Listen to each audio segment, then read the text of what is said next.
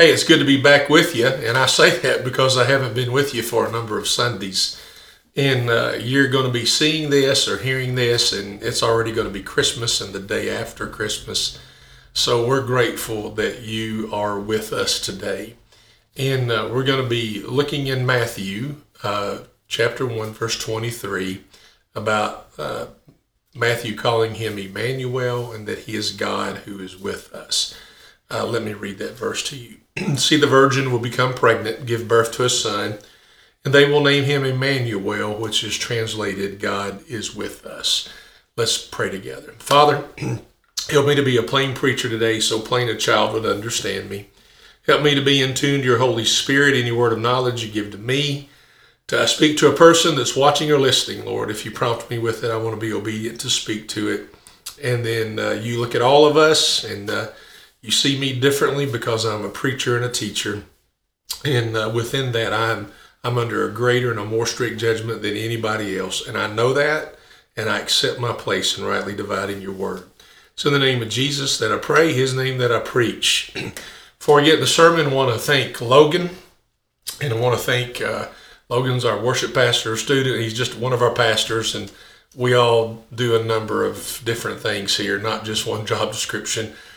But Logan Smith was preaching, Andrew Eaton, my son, was preaching, and Robert Meacham was preaching, and then Tyra, Jerry, and the children, uh, their children led us in the last Sunday before Christmas. And then today, with it being a Sunday after Christmas, closing out a year, uh, we wanted to reflect still on the birth of, uh, of Jesus and all that represents in this. And I want to give it to you today, what I believe God's laid on my heart in verse 21 matthew 20 matthew 121 just two verses up from the one i already read it said she will give birth to a son and you are to name him jesus because he will save his people from their sins which actually his name really does connect him to his mission. Then in verse 23 one i read to you already says we give birth to a son and they will name him emmanuel which is translated god with us. And i said to logan and tyra before we started I, I, you will give him the name Emmanuel, but nobody ever calls him Emmanuel. Uh, we refer to him as Jesus, and uh, and sometimes you you probably know that and know the reference of that, but I'm just reminding you of that. Uh, we call him Jesus because of his mission of saving his people for uh, from their sins. But here's what I want you to know about Matthew. I want you to get this picture uh, about how they wrote and why they wrote. They didn't just write; they they had a they had a picture in mind they they had an organization in their writing, and I want to show it to you here in chapter one. Matthew thought it was important to mention that he's to be called Emmanuel, which is translated or means God with us. So in chapter 1, Matthew wanted you to know that God is with you. Now I'm going to take you to the end of his book, Matthew 28 20. And I'm going to give you the Great Commission, which is what Jesus gave them. This is the words of Jesus. But the way that Matthew wrote it is very important. Here's Matthew 28 20 at the end of Matthew. He's teaching them to observe everything that I have commanded you, and remember, I am with you always to the end of the age. now, I'm going to be preacher here and tie these together for you, okay? Matthew, Matthew really does want you to know from chapter 1 of his gospel to the last chapter of his gospel that God is with you. Do you see the bookends here?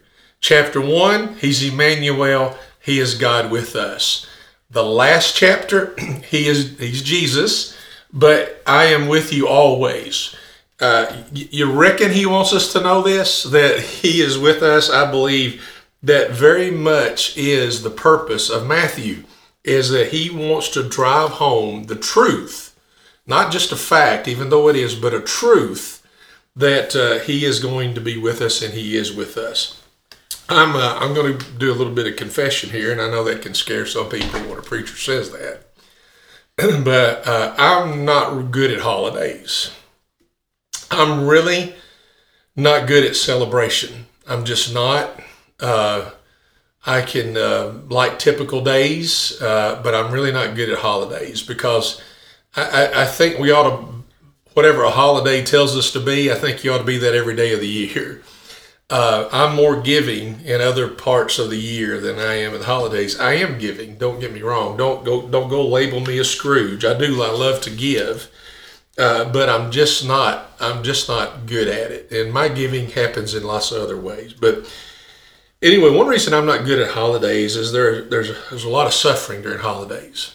I'll tap you into a pastor's life for a moment, and I say pastor because pastoring is different than preaching in uh, pastoring, we tend the sheep.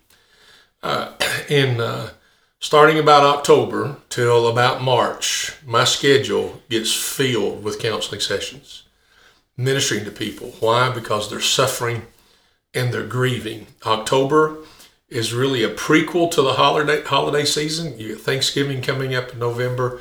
We've got Christmas, and then we have New Year's, and and and then we have the, the the doldrums of winter, the dark gray days of winter in January and February in our culture here in Kentucky, and uh, it it just brings in a lot of suffering and a lot of grief, and my time becomes busy just pastoring these people. I'm not good at holidays because holidays can remind people of a lot of loss that they have in their lives. Uh, the holidays bring on a lot of stress, especially Christmas.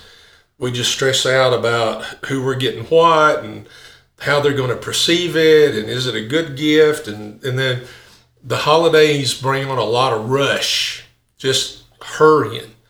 And if you've heard my preaching uh, all these years i'm just against the rush. I'm against a, a life that is too fast paced I, I don't think we celebrate sabbath well. I don't think we do that. We're commanded to do that. That's one of the ten commandments. And I think we just pass right by it because we think we don't need the rest uh, that is going on or that, that we need in our life, our, our mind and our body and uh, our just our overall emotion. We need rest. So there's just a lot of things going on rush, stress, loss, grief, suffering, all that. That's why I don't do holidays very well. But uh, I want to talk to you right now about what's going on in your life. Um, are tough times going on in your life? You, you may give me a hearty, quick answer yes. Are the best of times going on in your life? Because that can be going on too. And I, I want to tell you something I'm going to challenge us in today. Uh, tough times or best times. You and I have got to understand the message of Matthew. From chapter 1 to chapter 28, he wants us to know that God is with us. And one of the ways you express that you know that God is with us is with our worship. I want to go back to the Christmas story for just a moment. The wise men are looking for the one who is to be born King of the Jews. They, incor- they incorporate Herod into this. You know, do you know where he is? Have you heard about him? It makes Herod angry. But sometimes we miss what the wise men really wanted to do they asked Herod, can we go find him so that we can go worship him? Uh, I really believe this is a message that God has put on my heart, uh, just for you today, for me too. That in our in our tough times, you and I can't shut down. Why? Because God is with us. So what what really? How do we respond to that? Listen, even in your toughest days, find time to give him place in your life in worship because he's there. Remember Matthew chapter 1, chapter 28. God is with us. From the beginning of that book to the end of that book, he wants you to know that God is with us. The, the best times of your life, tough times, we call on him. We'll bargain with him. We'll do all kinds of things. But when it comes to best times, we can forget him. We can think we did it or we earned it or we deserved it or we created it. It's our intuition, our creativity, our our workaholic life or whatever. And we forget that that's a blessing of God. And we'll forget him in some of our very best times. So how do I react to the blessings of the best times? Well, I'm going to go back to the wise men. And that is they came to worship him. They did all that journey, all that distance, all that seeking to do one thing, and that is to bring him worship. And that's what I'm going to challenge you with today is I'm going to challenge you even if it's difficult times or if it's best times, I'm going to challenge you to react to either one of those with what? With worship. Personal worship, private worship. I don't care how you do it, but give him place that you recognize the message of Matthew, chapter 1, chapter 28. What is it? He's with us. He's with us in our, our the most horrible days of our life, and He is with us in the best days of our life. And what do we need to give Him in that? We need to give Him a place of worship. Acts 4:12, in this gift of Jesus, he says this: There is salvation in no one else, for there is no other name under heaven given to people uh, by which we we must be saved by it, of which we can be saved. that no other name under heaven and earth than the name of Jesus that he has done that. Why did he tell us about Emmanuel again? To remind us, chapter 1, chapter 28, first chapter, last chapter, God is with us and we have the gift of Jesus. Uh, you may try other ways to find your salvation, but you're going to miss it. Our gospel series uh, that we have put together and then really com- putting together and in a, in a time of, of, of culminating everything into the Christmas story. you have to remember what we said in the gospel series is Jesus is your only chance. Don't care who you are. He's your only chance. The listen, the cross and the resurrection, which is part of the gospel story, and it is a main focus of the gospel story. Uh, it's important every day of your life, but there'll be one day when it's the most important day of your life. Uh, just conducted a funeral this week. We just had a tornado come through, and we had several people in our state and other states that were killed. And I've told you, you're going to get up one day, and it's going to be your last day. You just don't know it, but it'll be your last day. And the it's he. Remember, He's your only chance, and God has given you a chance. Don't go saying God's forgetting me.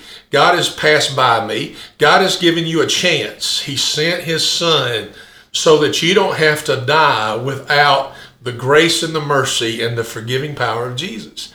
So uh, I, have been hearing things about the Mayfield tornado. It hit, it hit Campbellsville, my home. In fact, I was on the phone with some people today just about future future things for us to be able to do together. Old friends that I hadn't talked to in a long, long time. But anyway, uh, I'm hearing that the tornado in Mayfield stayed on the ground less than a minute. I've, I've heard less than 50 seconds and uh, people lost their lives. Let me tell you something. In that day, I mean, the cross and the resurrection was the most important thing that happened in those people's lives. Yeah, there's rescue. Yeah, there's relief and aid, but you, you, you, pray for us. You're hearing government officials telling, pray for us. Why? He is our only hope. He came to save us. He has the power and the authority to be able to do that. And if you're not careful, you're going to think, and the enemy is going to have you thinking that he came to condemn us. And I want you to look at John 3 17 and 18. I think you know John 3 16. Even if you're an unbeliever, I believe you know it. But in John 3 17 and 18, this, let me read this to you and let this filter over your soul. For God did not send his Son in the world that he might condemn the world. Did you hear that? He's not here to condemn it but that the world might be saved through him. Anyone who believes in him is not condemned, but anyone who does not believe is already condemned because he has not believed in the name of the one and only Son of God, and that name is Jesus. No other name can be saved. Matthew said, Call you Emmanuel, but he wants you to know he's with you. Chapter 1 to chapter 28. First chapter, last chapter. Matthew wants you to know that God is with us and that He is giving you the chance and the opportunity. So don't come thinking that God's condemning the world through Jesus. Jesus is not sent to condemn the world, it is already condemned. And the only way you're out of that condemnation is to believe in Jesus. And we believe there's no other name by which you can be saved than through the name of Jesus. I'm going to light the Christ candle. And uh, I uh, want to say these things about the Christ candle very simply. We're going to light this candle because he is the light of the world. Uh, we are going to light this candle because there is great expectation. Uh, he is a hope that people have waited on. We're going to light this Christ candle because the lit flame means that He is here with us. Matthew chapter 1, chapter 28, first chapter, last chapter. God is with us. He has handled His promise. We're going to light this Christ candle because He has promised, He has prophesied, He has sent, He is the light of the world. And listen to this He is the light of our world, your world and mine. Tough times, best of times. Give Him His worship when it comes to this. So uh, I'm lighting our Christ candle, even though we did it Christmas Eve. Uh, still on this Sunday, I am lighting the Christ candle to represent He's the hope of the world. He's the Prince of Peace. God is love, and uh, the truth of it, uh, He is my joy, all those things, but He is the one who is promised, and He is the one who is sent. Here's the challenge I want to give, give you. Um, I think it hit home with you when I said tough times are best times. What do you do? You give Him your worship. And I, I really got that from the wise man. I want to worship Him. Even said that to Herod. We want to go worship Him. Uh, here's my challenge to you. Join me in 2022, will you? And uh, it, it, brings tears to my eyes, actually. Uh, let's enhance this. And what, what is this? Let's enhance our worship. Man, there's some confusing times, lots of question marks. We've lost loved ones, dear friends, family members, spouse. A lot of grief, a lot of stress, a lot of rush, a lot of questions, a lot of distrust a lot of anger, a lot of frustration, all those things. Tough times. What can we do? Let's worship. I'm giving you a challenge in this next year to join me and let's worship daily. Let's do it privately, personally. Come together on the on Sundays with us, will you? Or whatever church you go to. I mean, make make it a priority on Friday that we're going to be there Sunday. And you're going to sound like I'm getting legalistic and we're counting nickels and, and noses. You know, that's not it at all. Why? Guys, listen, we we've got to get back. We just expect all this from God. And we got to give back to Him our worship. Tough times, best times. We have got to give Him place in our life for all that He has done. So I, I, I want you to make Him a priority, a priority. Let's put that together. Let's come together. Let's start over. And let's put our focus on even on the gathering, the big five that we teach here at our church. And one of those aspects is worship. Let's let's get back to there in the simplest of forms and give him the place that he so deserves and so wants in our lives. Tough times, best times, it doesn't matter. Just remember Matthew chapter 1, chapter 28, first chapter, last chapter. God is with us, no matter what the times are. And let's give Him our worship. I'm going to say this to you. And I'm, I'm going to ask that you look a little crazy on the other side of this camera, okay? I'm going to say here in a minute that God is with us. Now, I don't care if you're going down the road, listen to this on a podcast. I don't care if you're in Walmart, listen to it on your phone. I don't care. Do you hear me? I I care about you, but I personally don't care where you are. I'm going to say this to you, and then I want you to turn around and say it to me because I need to know it too. Okay? God is with us. Now you say it to me and remind me that God is with us, and let's give him our worship. He so deserves that, doesn't he? Thanks for being with us. We love you. And what do we say to each other before we leave? Grace and peace. Make sure you live in both of them.